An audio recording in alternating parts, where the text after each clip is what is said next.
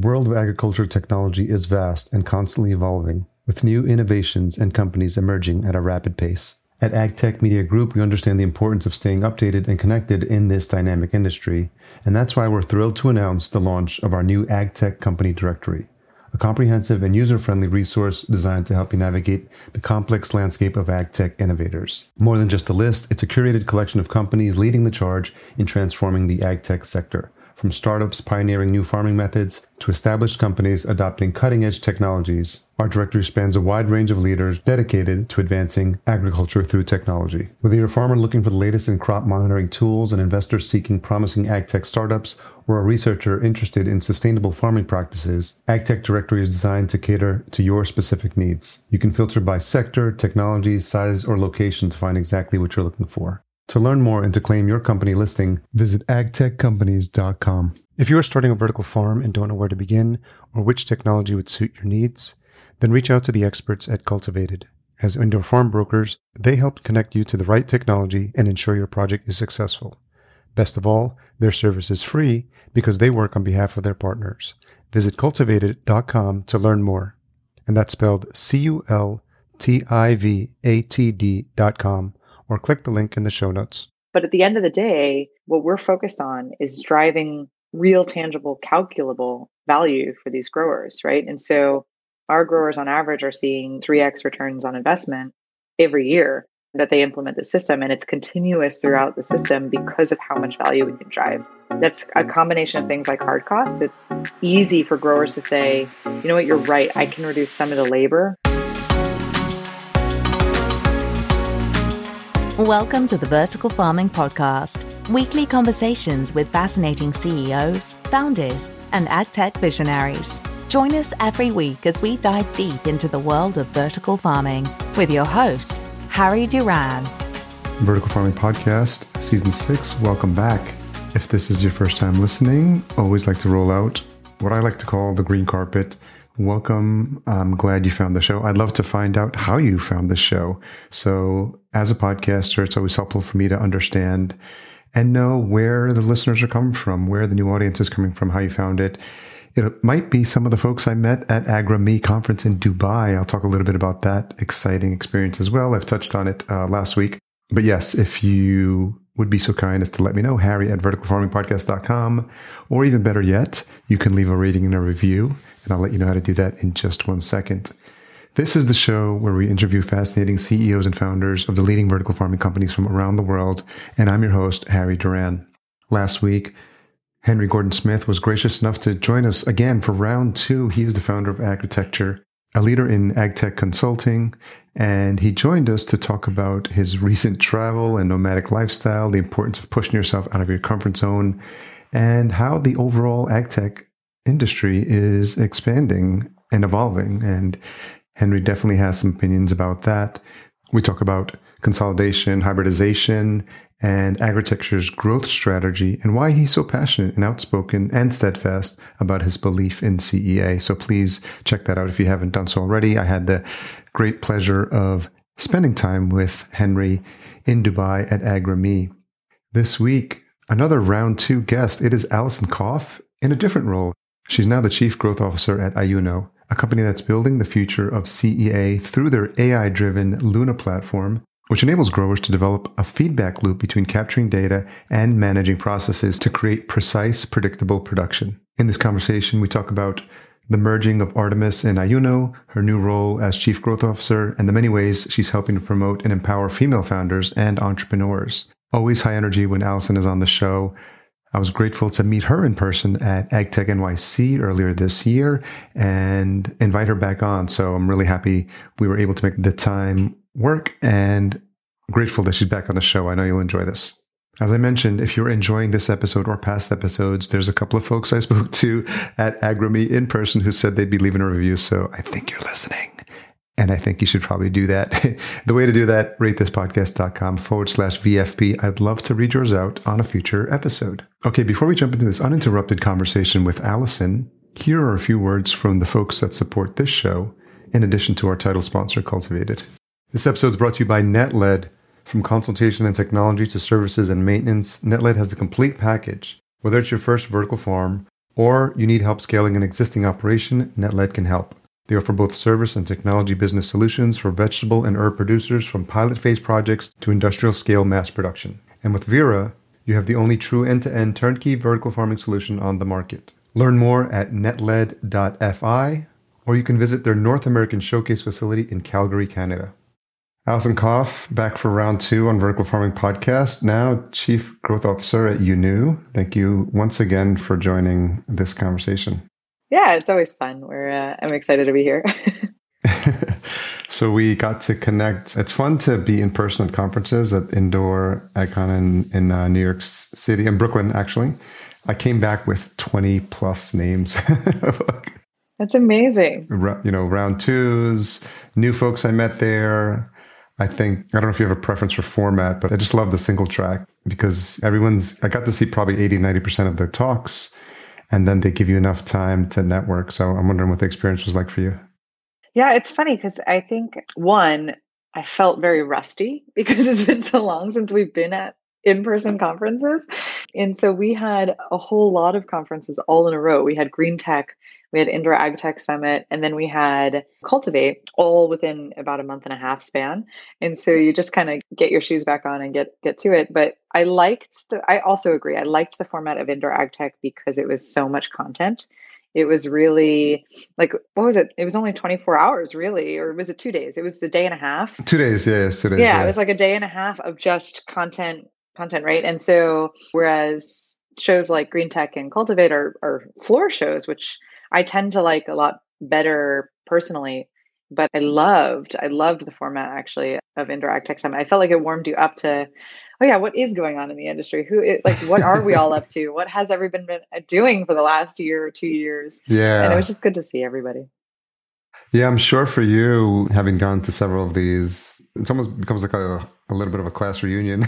oh yeah, like... absolutely, just old friends seeing each other for the first time in a while. Yeah, exactly. But it's good because I think one of the fun things about conferences is everybody always tees up news right before, and so uh, Indoor Ag Tech Summit, Little Leaf had just announced, and of course Gotham just announced their round, and there's a small show going on at that the USDA is hosting right now. And so one of the fun things for me is yes, it's time to catch up, but it's also like a jam-packed day filled with all everybody's news that they've been holding on to for the last few weeks. So it's kind of fun to celebrate everybody as well. Yeah. And everyone's processing it at the same time in that space. And and then you start to see like people who have been like keeping the news guarded or, or couldn't talk about it are able to talk about it there. So everyone's So last time you were on the show, you had a different position with Artemis. And so I'm wondering if you could talk a little bit about how the, the new position came about and what those conversations were like and what was your thought process for making that move? Yeah, absolutely. So some of the listeners may know me as the founder of Artemis and started that company in 2015. We built software for the greenhouse and vertical farming industries and specifically focused around production optimization, people management, labor planning, food safety compliance. And about a year ago, actually, it's good timing because I think year anniversary was yesterday. We merged in with iUNU, a company that's really at the forefront of AI using computer vision to optimize everything in the growing environment. And so we merged businesses about a year ago and created a combined entity as iUNU now. So Artemis lives on as a product through now called Luna CMP and complements the AI product really, really nicely. And I get to be the chief growth officer and focus on all things commercial, which is a ton of fun. Yeah.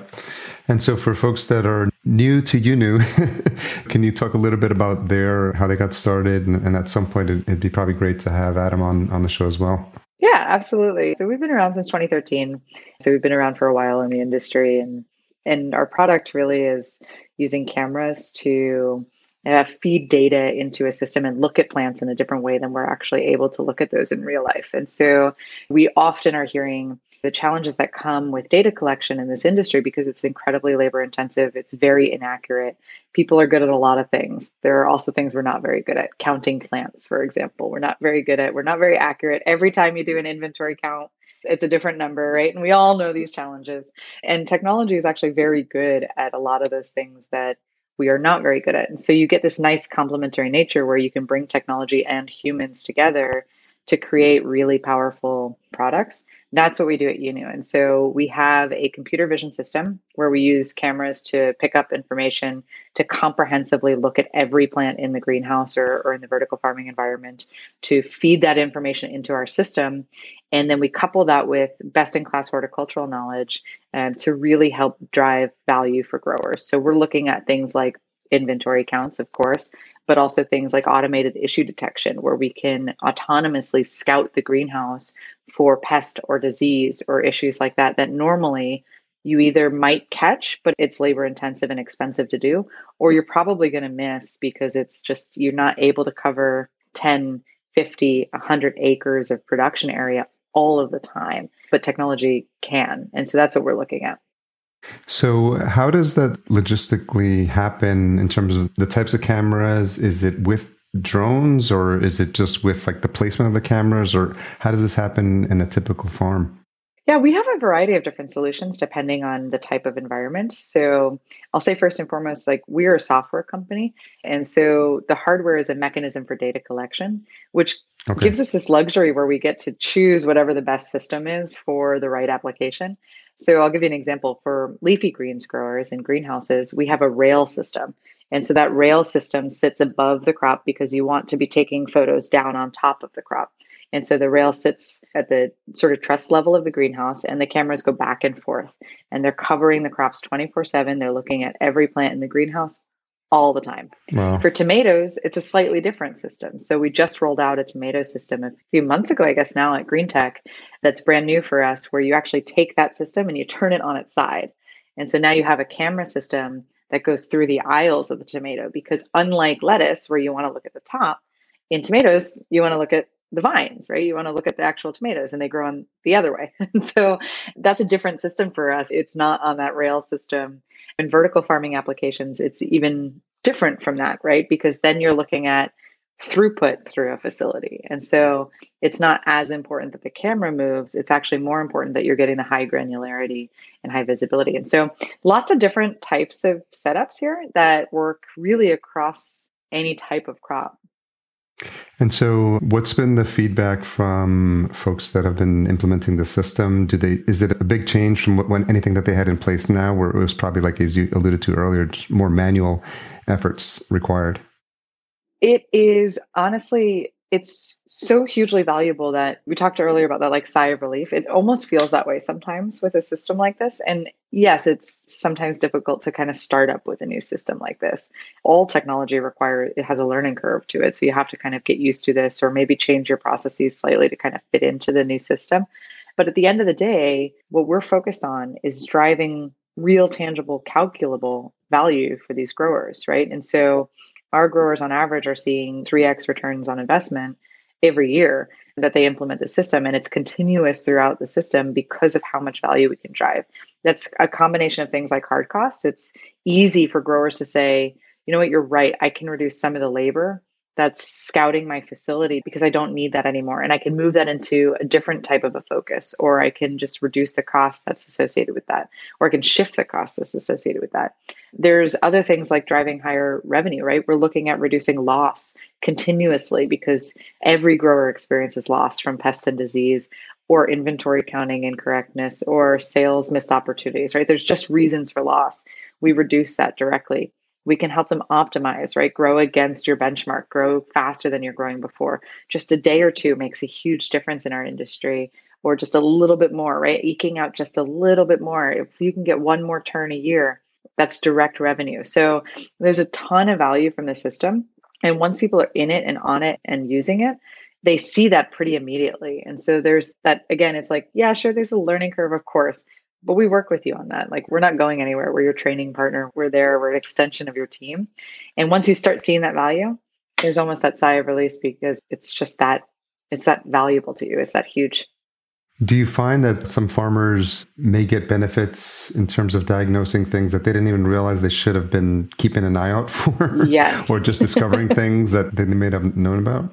Absolutely. We on occasion will have folks say, like, I've never experienced X issue, right? And you're like, but I can see it. It's there right now. And so, one of the really neat things about the system is it really helps drive that comprehensive coverage component that is really tough to do as, again, people because unless you're covering your plants 24 7 it's tough to keep an eye on them all the time right? And so there are a ton of things both on the positive and negative side by the way where you mm-hmm. like the negative side is issue detection right? Where oh we don't have that issue but actually maybe we do and i need to understand a little bit differently. And then on the positive side too it's like actually did you know that your canopy growth is 10% higher than the average right? And actually you're spotting something here. You've got something here so whatever you're doing on a recipe basis, let's clone that, right? Because you're doing, you need to do that everywhere. So whatever's happening right here in this area is what we want to be doing in every section of the greenhouse or the farm because it's working really, really well.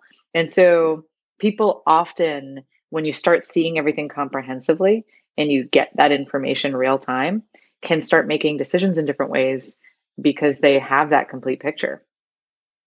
And I noticed that you mentioned the on the site there's the Luna app. So for a farmer, is that their point of analytics to just analyze either real time or just get the reporting on a continuous basis to what's happening?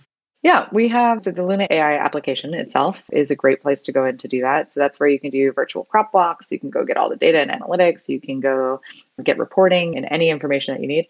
We also have other mechanisms too, right? We have reporting via email. A lot of folks want to send reports out to different team members, but maybe not everybody needs to be in the platform. So there's lots of ways that you can interact with the data. Do you think as you start, because you're collecting data from so many different farms and you see so many different scenarios of what's working, what's not, is there thoughts, or maybe this is already in place, just maybe anonymizing the data and just providing industry reports about like best practices or what's working, what's not, or things that farmers can be looking out for that they may not have been even thinking about? Because you have so much data that you're collecting. So, something that is really, really important to us is that the data belongs to the grower. Okay. It does not belong to us. And so something that's really, really important to us is that all of those best practices that you're experiencing, that's your IP, that's your recipe, that's you that's what you've done. It's your secret sauce, right? Yeah. And so and frankly, what's unique to you might not actually work over here on this other farm, right? Because of where you're located or your climate or the systems that you have in place, right? And everything is pretty special to these growers. And as the industry grows really, really quickly, I think it's really, really important to acknowledge that the growers who are using the system, they're using it to develop their own IP and their own secret sauce and the way that they grow. And so it's a little bit tricky because there is a benefit to seeing maybe a guidebook on best ways to get the best out of things. But I don't know that that one would actually work because of everybody having unique systems and unique places. And so, truly anonymized in a way that's valuable to people probably isn't actually all that easy. And two, while protecting everybody's sort of right to their own IP is something that we feel really strongly. So, we've kind of taken a different approach, I think, than most SaaS companies and most data companies out there who really do want to own the data. We've actually flipped it back the other way and said, look, we're not going to do that. We're actually going to focus very, very strongly on enabling you as a grower to grow the best you can. Yeah. So, given your new position, you're probably the best poised to answer this question. But what are you looking for in terms of opportunities for growth with uh, iUNU? And I don't know if that's different than what the plan was before you were on board, and now that you're in the role, where are you seeing the opportunities for expansion and growth within the company? Yeah, we're really excited about a few things. So, from a crop selection standpoint, across a number of different categories. So, we work with about 80% of the large leafy green growers. So, that market okay. is something that we continue to expand in. We want to continue growing into, of course. We're also in the ornamental industry. So, we work a lot with flower, large commercial flower growers. And so, we work with a number of the top 100 growers there. And we're going to continue to expand into that market as well. The newest market for us is tomatoes and vine crops. And so we're just launching that product now. We announced it, like I said, in June, and we'll be rolling that out commercially in Q1 of next year. So that's a really exciting new product for us. We're going to keep expanding into tomato crops and then expand from there into other vine crops, whether it's berries, potentially cucumbers, potentially peppers, all of the different full selection there. So the, we're excited a few things from a crop selection standpoint, definitely continuing to expand in the markets that we're in, but adding also new markets on top of that. And is that is are you seeing that growth both domestically and internationally as well? We are, yes. So we have to date been very, very focused on North America. So we're based in Seattle, Washington, but we've got offices across both Canada and the United States. And we've been very, very focused on North America that is starting to evolve. So we are deploying in the Netherlands right now. And we're starting to okay. expand internationally as well. And are you growing uh, your team as well? Yes. growth itself. Come work with us. Yeah, we are. we are absolutely hiring across the organization right now. We're building out some of the growth functions. We're always hiring on engineering. If you've got a background in computer vision or robotics, we'd love to talk to you. But we're definitely hiring across the organization. It seems, you know, as you start to talk about the movement into the different, from leafy greens into vines, crops, the analysis that has to happen at each of those different levels probably, I imagine, requires a whole different set of, to your point, even just the placement of the cameras. You're looking at different things. You're understanding what it is you need to be looking for with these different crops. And I'm, I'm wondering how much lead time it takes before you can decide to move into like an, another crop. How much work on the science level it takes to sure. just do it enough times to feel like you have enough information to provide actionable data back to the farmers. Yeah, it's funny because it's that is true. It's also somewhat not true, right? So there's a, it sits in the middle.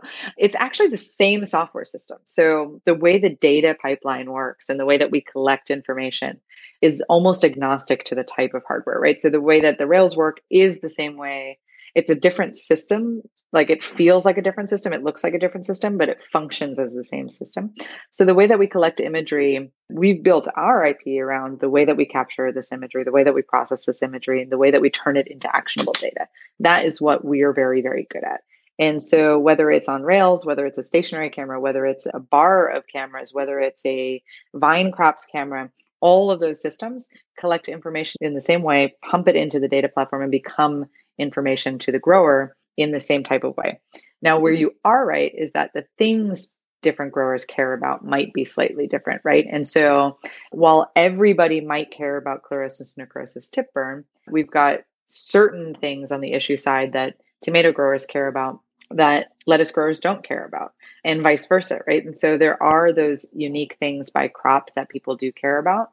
Everybody cares about counting inventory. Everybody cares about yield forecasting. Everybody cares about certain pieces of the system. But there are nuances within those packages that definitely somebody might care about and the others won't.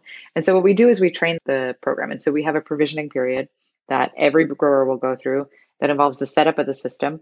You start getting value day one because as soon as the cameras are up, you're going to start getting analysis and you're going to start getting imagery. But then you kind of go through a period where we roll out new value offerings based on the need to annotate or the need to train something to look for something that you care about that okay. maybe is unique. And so that period, it's short for most people. It can be longer just depending on what it is that you care about and if it's really new to the system. And I imagine there's part of a training process for the farmers themselves so that they get comfortable with the data. They know what they're looking at, they know what to expect and what to be on the lookout for. Yeah, there's a huge understanding process that has to happen because, especially for growers, like they're very, very talented at doing these things, right? And so they're used to seeing things that they've created. So you take a tomato grower who's used to doing crop registration and they're great at it the problem isn't that they're not good at it the problem is that they can't do it comprehensively for every plant right? And so it's a little bit of level setting on both sides where we say actually you are great at this. This is why this tool is going to become your best friend. Check it right? Like let's work together. Make sure that it's giving you the results that you would do that yourself right? And if it's there and it's a little bit more accurate great but like let's just level set let's match. And then we can roll it out and then we can kind of see everything and then all of a sudden it goes from but I used to do this thing, or I can do it better, or whatever it is, to actually, I trust this system inherently, and it does it for everything, which I couldn't do before. And now I have all of this extra value because of that. Are you getting questions from farmers for or requests for crops that you haven't yet worked on, or just because there's yeah, an interest for that? Are, I mean, one of the luxuries of this industry, right, is that it's growing so fast. By nature, that means people are trialing new things, right? We talk to eggplant growers, strawberry growers, blackberry growers, all kinds of things, right? There's just so much work going into this industry right now to expand the crop selection. And by nature, that means that we're going to get requests for new things. And sometimes that comes from existing customers, frankly, who are trialing new things, which is fun. And sometimes it comes from folks who we just haven't been in that crop segment yet. But we're constantly adding to the crop selection as we keep going. Yeah, and each one of those crops are going to have their own set of challenges in terms of the data that you're going to be analyzing and what you can specifically what you're going to be looking for with software. Yep. Yeah. And so it just needs to see, it needs to see a lot of crops to learn, right? And so, but that is, that's why we've built the system to be what it is, which is that it's using the same infrastructure, right? It just requires now seeing the different crops. How much of a this is new to you and has been a bit of a learning curve in terms of different than what you were doing at Artemis? Oh, it's a ton of new stuff, right? So it's been so much fun. So I'm a physicist by education and came into the ag industry through operations actually. So I used to work for one of the large leafy greens facilities as one of their first employees and helped build out the first few facilities and got my kind of feet wet in the operations side, which I loved. I loved growing plants. I loved figuring this stuff out. I loved thinking about what happens when you want to open a new facility in a new city, right? Like that was all kind of new to me. And then I started Artemis in 2015 as a way to kind of digitize all of that stuff that happens, right? And that was fun and new and exciting.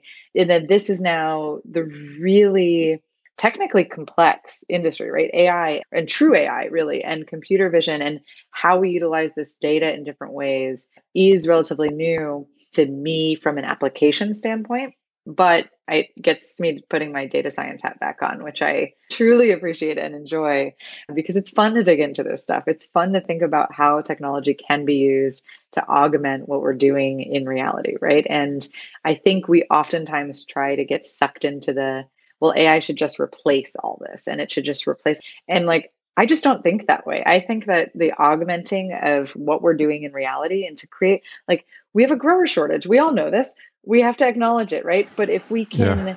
augment our growers and turn one grower into 10 growers and think about it kind of that way, that to me is really truly almost magical except for that it's not it's science and so that's a lot of fun to learn and to kind of dig into on a daily basis it's just been fascinating to see the pace at which ai is prevalent in almost everything. I mean, from just like the GPT three stuff to the uh, the image creation stuff that we're seeing, and it, it's almost dizzying in terms of like how good it is with what it can do. And uh, probably anyone who's in AI thinks that we're still just at the tip of the iceberg in terms of what's possible.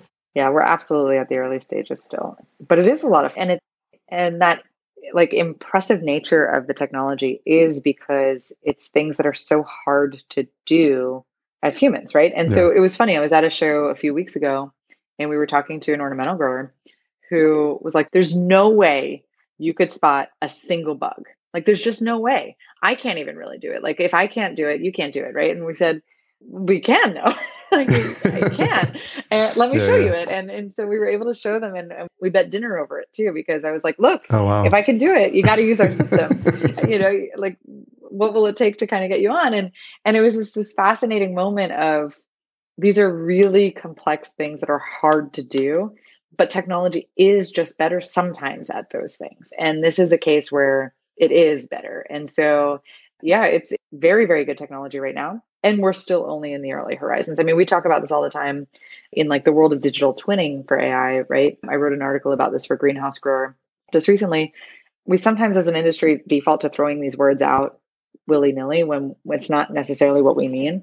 And we have to be more careful about that, right? Because digital twins are a really good example where commercializing a digital twin in agriculture right now, especially in CEA, is very, very, very difficult. And we're not there yet. And this idea that you can replicate, I mean, take autonomous vehicles you have to create a proper digital twin. So, the idea of like scenario planning in a digital environment, you have to replicate every single possible instance of something happening in real life. So, as we're driving a car, we know that there are complexities. What happens if it rains the night before and the roads are slick? What happens if a person walks in front of you? What happens if a dog runs off its leash? What happens if a light's out and it goes off at the wrong time? Like, there's almost unlimited possibilities of things happening and in a system. And to replicate that digitally is really, really difficult to do. In a CEA environment, you're in a similar situation. It may not seem as complex, but it is because you've now got multiple biological systems at play as well. How a plant reacts to its environment. Yeah. Like that's a challenging thing to think about. You're dealing with a living organism. You're dealing with a living or- and multiple, right? You have irrigation systems, you have all these types of things, yeah, you have nutrient yeah. like environments, you have a lot of different things going on at once. And so I think it's important for us to also acknowledge that like that's a difficult problem to solve. Now we're all working on it. Everybody's kind of working towards these types of things, but we're also not there yet. And so, yeah, in that curve, we're really early on in the world of AI, but also that doesn't mean that we're not driving huge value. Yeah, definitely. Something else you posted was about the contribution you had or the work you did with Nokia for the the Real Action Influencer series. Yeah. Can you talk a little bit about that? Absolutely. That was a ton of fun. So Nokia, great organization, doing a ton of things that you'd probably never even know. Like this is one of the things I love about some of these big companies is that you have this perception in your head of what a company does. Like Nokia to me, yeah. when they approached me, I was like, the phones? And they're like, no, we Yeah, so that was my first thought when I saw exactly. it. I was like, okay, what? And it turns out like connectedness in general like they just do a ton and they do a lot a lot of work and so agriculture was one of the things that the company is really excited about and excited about sort of thinking about innovation in the space and how they can kind of play in and so they created this influencer series that followed four folks three entrepreneurs and an internal uh, stakeholder at, at nokia to actually try to ideate a business model and a company idea within just a few weeks. And so we really only had four or five weeks to kind of come up with an idea to tackle something so massive, which is food waste, right? Broadly. Yeah. And food waste is such a huge challenge that impacts is impacted by the beginning most stages of the agricultural supply chain all the way through to the consumer. And so where you start on that chain is a really fascinating question in and of itself. And so we had to kind of think about this. And so it was it was a ton of fun to do. I think it points out as any entrepreneur kind of digs through these challenges, one of the things that I've noticed myself doing time and time again is the more I get into something, the more questions you end up having. It's not the more answers you have, it's the more questions. And that's a good scenario because it prompts you to think about things in different ways. And so you you keep going down these wormholes of, well, what if we actually did this? Well, what if no, that wouldn't work. What if we did this? How does that work? How does somebody think about it that way? How would somebody use something like that? And you start kind of going down this rabbit hole, and the whole thing is on video. So you can kind of see our thinking process through this whole time.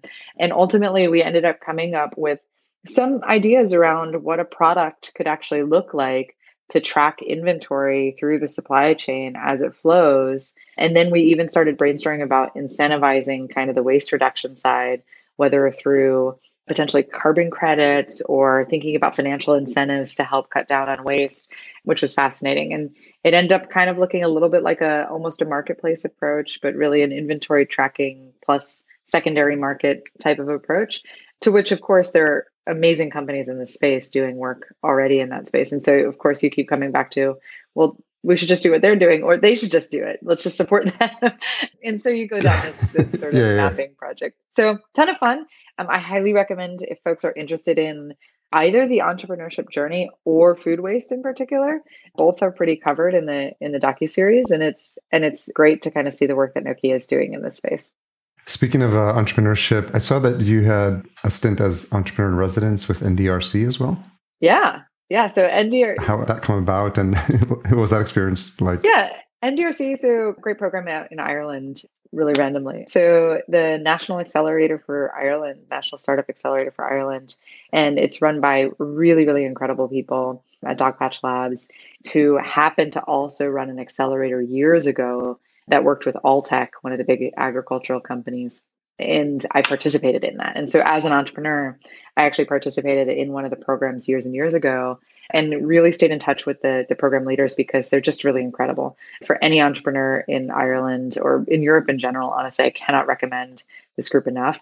But they're great. They're entrepreneurial thinking. They structure programs in a really, really fantastic way. Um, and there's just a ton of value. So I stayed in touch and I became a mentor with the program. And then recently, Dogpatch took on this role as leaders of the National Startup Accelerator for all of Ireland which is incredible. They run programs out of Dublin, but out of out of Cork, out of all the places across the country. And so I've participated as an EIR where I get to actually work hands on with the companies to help them develop from the earliest stages to kind of that fundraising and launching stage uh, or launching and fundraising stages and just really help them build that business from the ground up and it's been so rewarding to one to give back to the community but also two to like learn from these other founders about how they're approaching problems and how they're thinking about things because it's just helpful to kind of get out of your own head sometimes because you've been doing the same you know i've been working in the same industry for almost 15 years and I, I know vertical farming i know indoor farming i know this space really well. I don't know the asthma the world of asthma right? And like i there's a company that's working in the asthma space or or pet nutrients and things or you know all these different spaces where you're like i don't know those spaces. It's interesting. How are you thinking about this? What can i learn from you that i can bring back to my own company? Right? So yeah it's a lot of fun.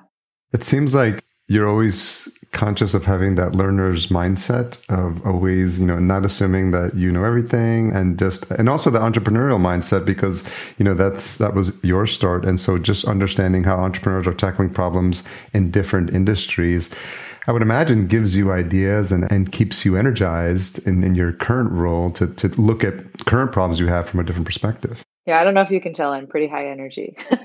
and I but I feed off of all of that, right? It's it's a ton of yeah. fun for me, right? I've always been deeply curious. I think you could ask my parents probably, and they'll tell you the same thing. Like I've been since I was a child, I've been a deeply curious person, and I just want to dig into things more and more and more and learn because there's so much to learn, right? And so if we ever want to have the belief that we can build something bigger and make a lasting impact on an industry or on the world to me part of that has to be this open mindset of of learning and the the idea that you know everything is just always false right there's just too much to learn and so the great example right artemis at the time b2b saas right still b2b saas right uh, you know we're still selling b2b saas b2b kind of enterprise saas now what i could learn from a consumer product founder um, so i invested in a company a few years ago that's doing consumer products in the safe skincare product uh, realm, right? And so they're trying to create hormone safe skincare products. Totally different from what I do. Not food related, not agriculture related, not B2B related, not enterprise, not software, like nothing that I know, right? But they had this mechanism for how they went to market that scaled so fast by bringing champions on board and to really get people excited about this brand that taught me how we could almost do the same. And like they don't have to be exclusive. You don't have to have playbooks that are exclusive. Now you we do, and we have great playbooks that work really well. But when you can think about how to bring stakeholders in as champions and to create this almost like not referral, not that like this idea that people could just kind of word of mouth the industry and the product and and kind of take off almost a viral nature to it is a fascinating concept in B2B enterprise SaaS because it's not like that happens, right? Nobody's out there going like, yeah, Oracle. I'm not like, yes, we're Oracle. we got to get Oracle products. It's just, I mean, I love Oracle. It, nothing against Oracle. It's just there probably are some people doing that, but they, they probably there may be Oracle. some like Oracle cult, right? But most people aren't yeah. out there evangelizing yeah. B2B enterprise software. and so this idea that like if you can get capture a little bit of that concept, a little bit of the the evangelizing of a product, that could be a spark that ignites crazy growth. And so that's a, just a, like a little example. But if you keep your mind open and learn from other people, it makes you that much stronger. It makes me that much stronger at the things I can deliver on a day to day basis. And is this part of the investments you're doing with uh, X Factor Ventures? Yeah. So X Factor, really, really great fund, early stage venture capital fund that only invests in female founded companies okay. and the pre seed and seed stage. Um, so that earliest stage. So we look for companies with a female founder or co founder. And the reason is women are underfunded. We know this. So women receive less than 2% of the venture capital that goes out to companies every year. And that gets even worse as you start thinking about segmented populations, right? And underrepresented populations. Black women get less than 1%. And so we're really talking about a tiny, tiny sliver of what's available from a venture capital perspective.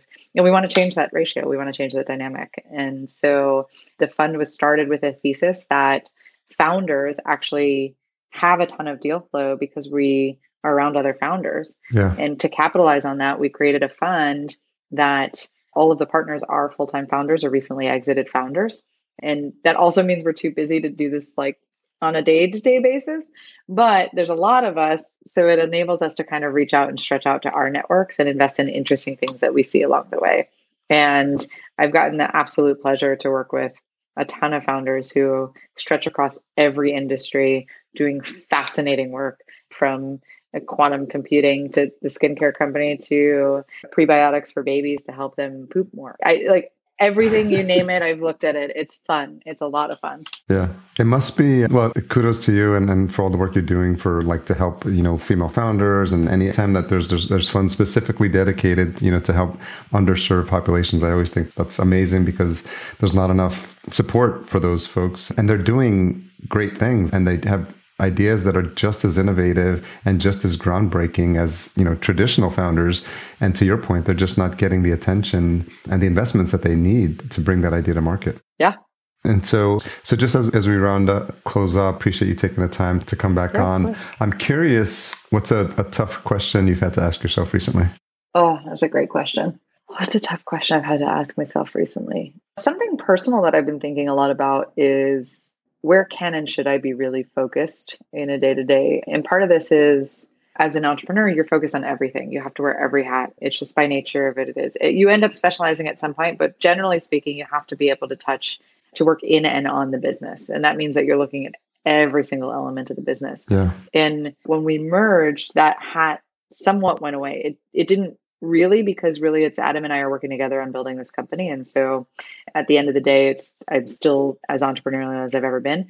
But it also does allow you to step back for a second and say, where are your strengths? Where are your weaknesses? Where can you grow? Where do I want to grow? Where do I want to focus on a daily basis? And, and what does that look like? Like, what does that actually mean?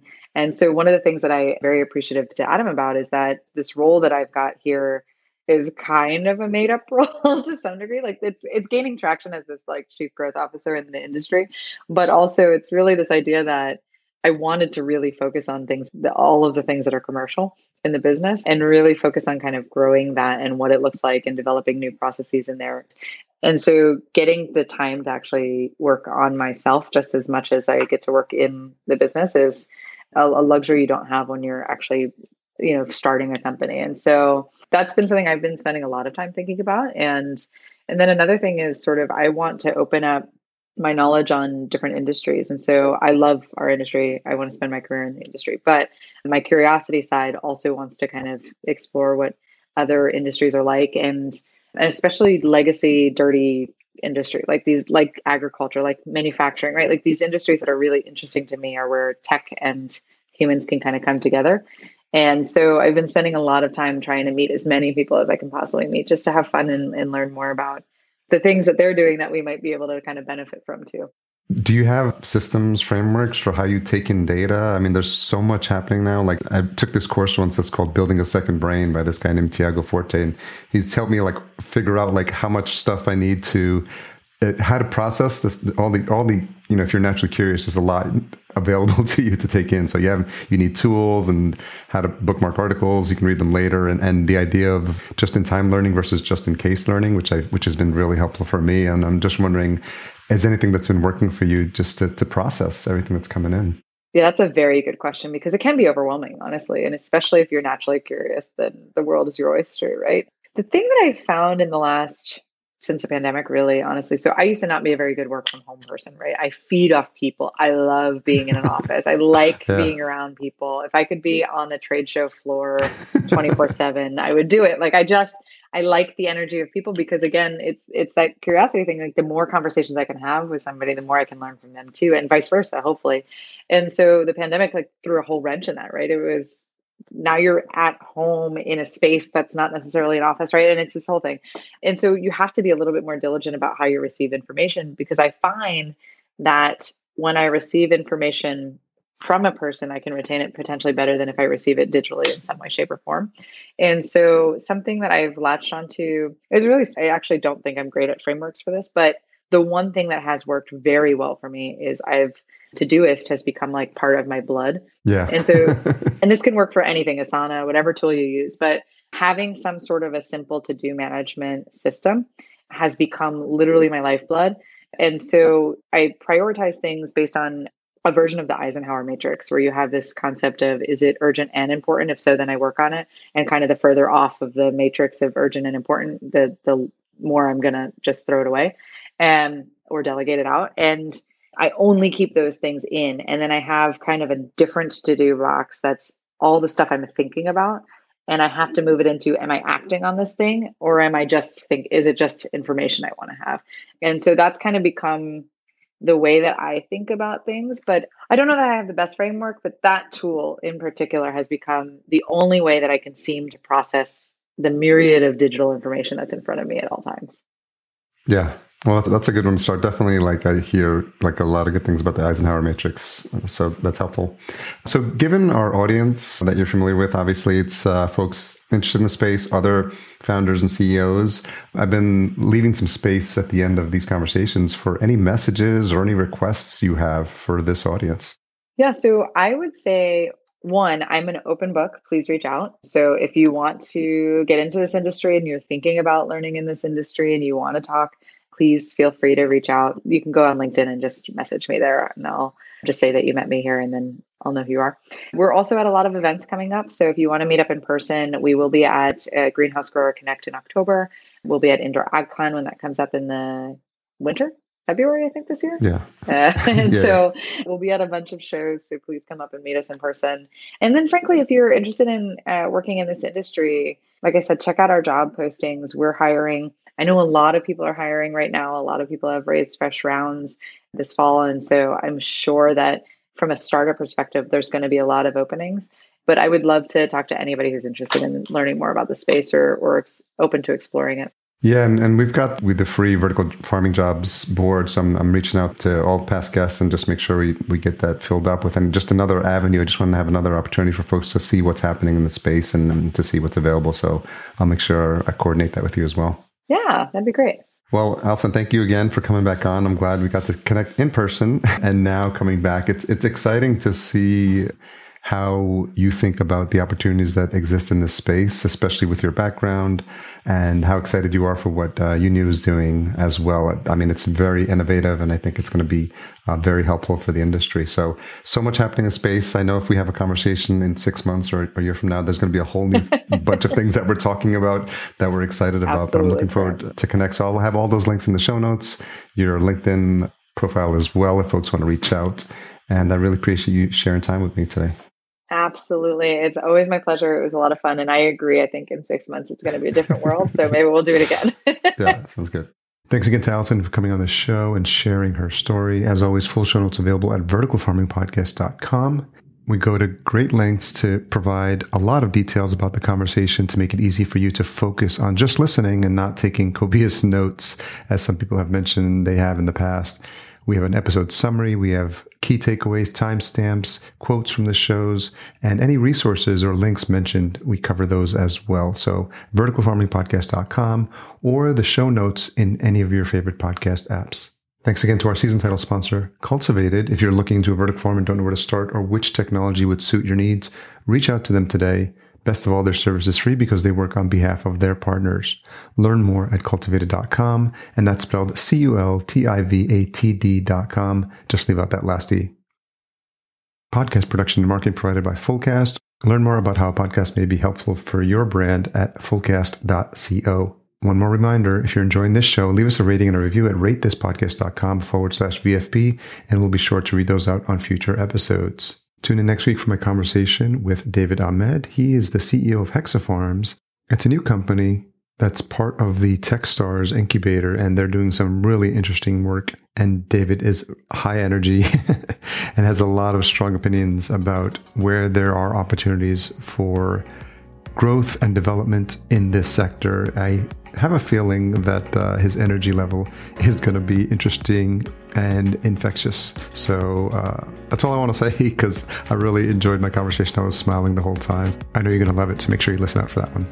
Okay, until we meet again, here's to your health. Thanks for listening. To read the full show notes for this episode, which includes any links mentioned in the episode, as well as a full show transcription, visit verticalfarmingpodcast.com.